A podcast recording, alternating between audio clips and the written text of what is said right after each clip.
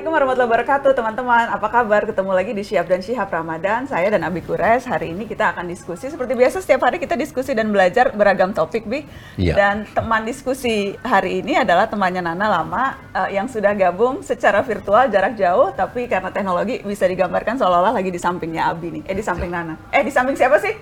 Hai Ji, hai Panji Hai Nana, apa Assalamualaikum. kabar? Assalamualaikum, Abi. Waalaikumsalam warahmatullah. Keren banget sih udah bisa loh. Udah udah janjian ya di mana belok kiri belok kanannya Ji walau virtual. Malah gue yang bingung tadi. Saya Kan ini gue salah arah kan udah biasa gini. kayak gini-gini Nana. Saya sama teman-teman Avenger, udah biasa meeting virtual. Abi. Nah, Beneran loh, lebih lebih luwes dia ya Bi. Iya, luwes dia, luwes. Ini dari dari kemarin tuh baru mulai virtual virtual tapi gue masih kagok-kagok gitu si Panji langsung bisa luar biasa memang nggak salah. itu Gimana, dibantu sama krunya sebenarnya, krunya yang ngasih tanda, bukan saya. Ji, bulan Ramadan gimana tambah sibuk atau ngurangin aktivitas atau gimana? Bulan Ramadan malah nggak seneng kosong. Pengennya ada kegiatan supaya nggak sempat ngerasain lapar dan hausnya. Pengennya beraktivitas, Abi biar nggak diem tidur. Masa tidur doang kerjanya nggak enak gitu. Betul, betul. Oh jadi malah sengaja dibikin kalau bisa seaktif mungkin gitu ya Ji? Betul. Kebetulan saya nggak pernah punya kendala sama lapar dan haus. Jadi ya udah beraktivitas mah beraktivitas aja.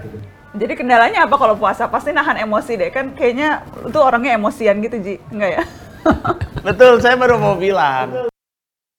Di, di bulan Ramadan kan kita harus menahan nafsu. Yang paling susah buat saya, mohon maaf Abi, adalah menahan nafsu, nafsu, amarah, emosi. Sekitar saya banyak sekali orang-orang tidak jelas. Jadi, tapi makanya pas banget nih topik kita untuk diskusi hari ini Bi dosa pertama. Dosa pertama. Makanya begitu, oh kita bahas ini, oh pas lah yang kita ajak temennya Nana tuh, yang kayaknya memang banyak dosa. Oh enggak Ji. Semua kita berdosa. Bagus, bagus. Semua kita berdosa. Oh semua berdosa ya Semua berdosa. Tapi kok belain Panji? Enggak, itu itu hakikat keagamaan. Semua putra-putri Adam berdosa. Yang paling baik adalah yang menyesali dosanya. Nah, Jadi ya kan begitu. Oh, dan salah satu cara menyesali mengakui bahwa memang menyadari kita Mengakui, penuh dosa. Ya, kita penuh dosa, kita lahir bersih, kemudian lingkungan kita, nafsu kita, eh, bacaan kita, semua itu bisa mempengaruhi kita sehingga kita tergelincir dalam dosa. Ah, Tuhan membuka kesempatan untuk kita kembali kepadanya dengan bertobat. Ya, itu.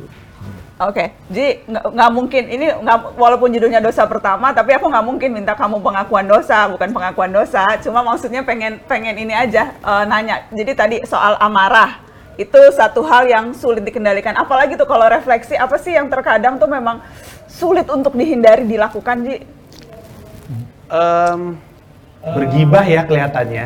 Bagus, betul. Soalnya ini batasnya yang mana ya yang gibah sama lagi kan kan sebenarnya kan dalam keseharian kan kita suka membicarakan seseorang walaupun nggak semuanya konteksnya adalah bergosip. Eh, jadi mungkin batasnya itu yang kita kurang paham gitu. Mungkin lebih kerasa aja. Ini bener nggak sih? Gue ngomong kayak gini. Ah, jangan diomongin deh gitu kan. Eh, mungkin itu. Tapi yang paling susah sih nafsu amarah sih. Saya gampang kesal Abi, mohon maaf ya Abi ya. Aduh, saya jadi malu nih berada secara virtual di samping Abi. Tapi gibah ya, jadi membicarakan orang lain. Eh sebenarnya begini, ada definisinya riba itu. Kalau Anda membicarakan orang lain, pembicaraan tentang kebaikannya itu sangat baik. Membicarakan orang membicarakan keburukan orang lain, baik keburukan itu tidak ada, walaupun keburukan itu memang buruk. Jadi riba itu Gibah. ya riba itu terambil dari kata gaib. Gaib tidak ada, tidak nyata. Menceritakan keburukan orang lain yang tidak ada di depan Anda adalah riba yang terlarang. Baik keburukan itu memang benar-benar seperti itu, apalagi kalau tidak. Uh, tapi kalau membicarakan tentang kebaikannya, tentang ininya, itu dianjurkan karena itu menimbulkan eh, hubungan harmonis. Sedangkan kalau membicarakan keburukannya, itu menimbulkan hubungan yang terputus, yang ini. Jadi itu sebabnya terlarang. Bukan sekedar eh, eh, bahwa keburukan itu tidak ada padanya, walaupun ada, jangan ceritakan orang. Gitu, Bi. Itu itu tingkat derajat kalau misalnya dosa ada derajat-derajatnya, gibah itu termasuk yang termasuk salah satu dosa yang amat-amat dilarang oleh agama. Itu di, diibaratkan oleh Al-Quran seperti makan daging saudara, makan daging saudara yang sudah mati. Bisa dibayangkan? nauzubillah min zalik. Ah, itu itu yuhibbu ahadukum ayyakula lahma akhihi maita. Sukakah kamu memakan daging saudaramu yang sudah mati?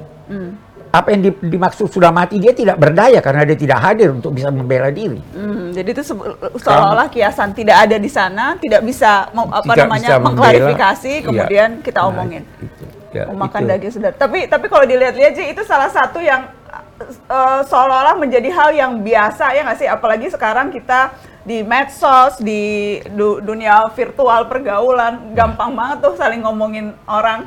Bahkan kadang-kadang pun apa namanya nggak sadar kita melakukan itu, ya nggak sih Ji? Iya, soalnya em, tadi waktu Abi lagi menjelaskan, saya langsung mikir Abi di kantor, kan kadang-kadang kan kita suka ngomongin kinerja gitu. Tadi malam acara tidak berjalan dengan lancar, masalahnya di mana? Kemudian ada yang bilang ya soalnya si A melakukan ini. Nah, kan kita kan jadi mau nggak mau kan jadi ngomongin sesuatu yang salah, sesuatu yang kurang dilakukan oleh rekan kerja kita. Tapi mungkin patokan saya adalah yang diomongin Eh, dasarnya adalah demi kebaikan karena memang pengen supaya lebih baik lagi lebih baik lagi dan tentu tidak gaib gitu. Itu adalah informasi termenarik buat saya sejauh ini bahwa gibah itu kan dasar katanya itu gaib atau tidak ada. Ah itu bagus banget informasi baru. Terima kasih Abi Bi, tapi tapi benar itu tadi gibah. Tapi kalau misalnya kita merunut asal mula, tadi Abi bilang setiap manusia tuh dilahirkan suci bersih Betul. tanpa dosa. Kapan sih Bi dosa dan apa dosa pertama yang dilakukan? Eh, Iya. Mungkin bukan oleh manusia, oleh makhluk ciptaan Allah tuh Oke, dosa pertamanya dosa apa? pertama itu dari iblis. Iblis itu eh, angkuh sehingga melecehkan Adam. Jadi Jadi, dosa- dosa, pertama itu keangkuhan, merasa diri lebih dari orang lain. Itu dosa pertama Itu makhluk ya. Makhluk itu. Dia disuruh sujud, ya, apa kamu suruh saya sujud kepada yang kamu ciptakan dari tanah? Saya tercipta dari api. Saya tidak mau sujud padanya. Nah, jadi dia angkuh eh, berasumsi bahwa asal kejadiannya lebih hebat daripada asal kejadian Adam sehingga dia tidak wajar untuk sujud penghormatan kepadanya. Nah, jadi dosa pertama adalah keangkuhan yang terdorong atau yang didorong oleh perasaan memiliki asal usul yang lebih tinggi dari yang lain. Itu dosa pertama. Ya kan? Nah, eh, iblis keliru. Kekeliruan pertama yang secara umum yang bisa menjadi pelajaran buat kita, jangan pernah menganggap Anda lebih tinggi dari yang lain karena turunan Anda. Seorang dari orang biasa, keturunan biasa, bisa lebih mulia dari keturunan bangsawan. Itu satu. Apalagi kalau memang dia asal usulnya lebih eh, eh, apa namanya lebih rendah. Ada faktor lain yang menjadikan dia yang yang dilecehkan itu lebih tinggi.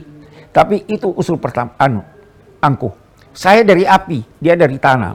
Iblis keliru. Tanah itu lebih hebat dari api. Di mana kehebatannya kita lihat bahwa eh, tanah itu faktor yang menumbuhkan.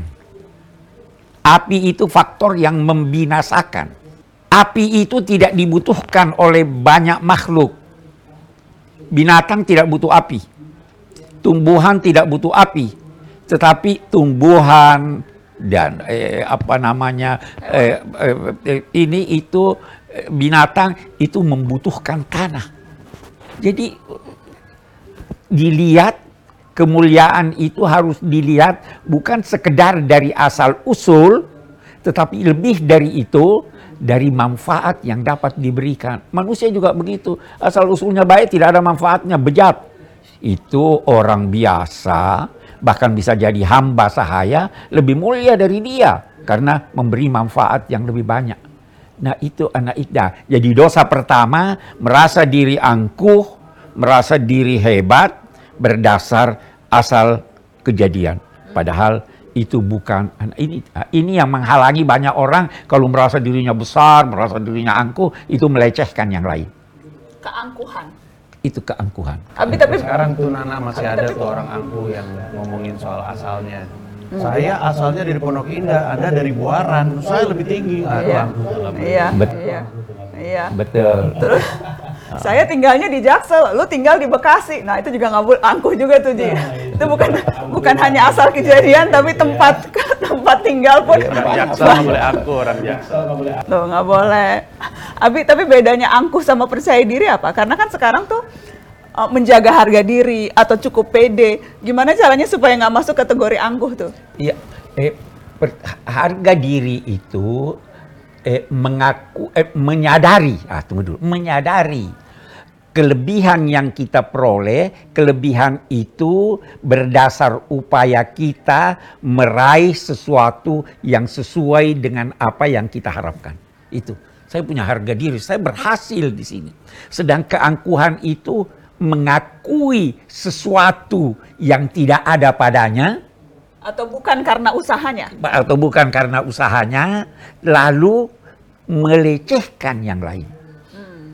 Eh, eh, karena itu, eh, eh, yang angkuh itu berangan-angan. Seakan-akan dia punya kedudukan yang tinggi, punya ini, sambil melecehkan yang lain.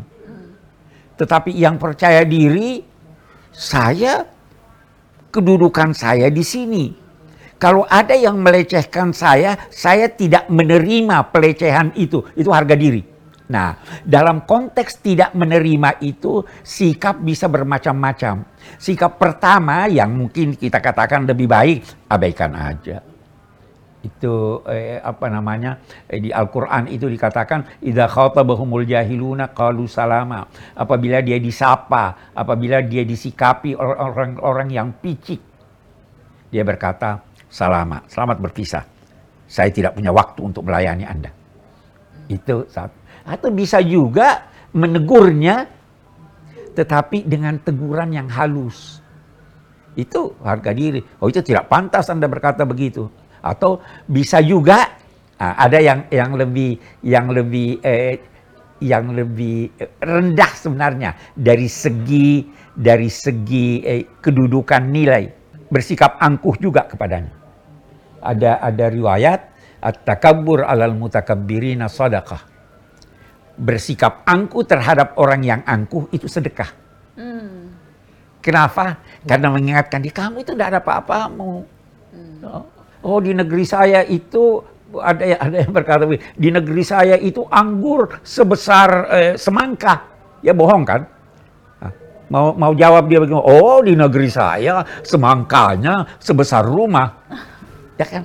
Kedua, tapi itu, Itu itu diperbolehkan, Wi. Jadi itu jadi jadi angkuh pada orang angkuh kalau orang angkuh itu bisa lah tetapi yang terbaik udah anda usah layani habis waktu saja untuk ini Kalau yang paling yang yang paling biasa dilakukan, paling mudah, paling realistis dari dengan ukuran manusia kebanyakan yang mana Ji? Angkuh te- kepada yang angkuh atau yang gimana menurut lo? Enakan itu sih tadi Nana, sombong sama orang yang sombong sedekah itu, wah cerah sekali kepala saya. Langsung jadi bersyukur loh datang ke sini banyak dapat ilmu nih beneran deh. langsung ada pembenaran. Gak apa-apa sombong, emang dia tapi sombong itu dulu. kan itu kan menghabiskan waktu Ah, Oke. ya menghabiskan energi bisa kita tergelincir sehingga melampaui batas ya Hmm. jadi paling bagus itu udahlah jangan layani dia juga tahu dirinya nanti Hmm. saya kira begitu Ya. Oke.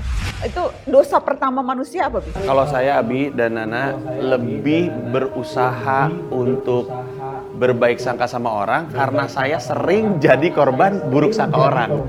Sangka baik pada Tuhan. Tetapi jangan sampai sangka baik kepada Tuhan itu mengakibatkan Anda eh, eh, menggampangkan. Ya toh, udah kan Tuhan maha pemaaf, saya sudah ini. Jangan sampai sangka baik itu menjadikan menggampangkan. Tetapi jangan juga ketiadaan sangka baik ini menjadikan Anda berputus asa.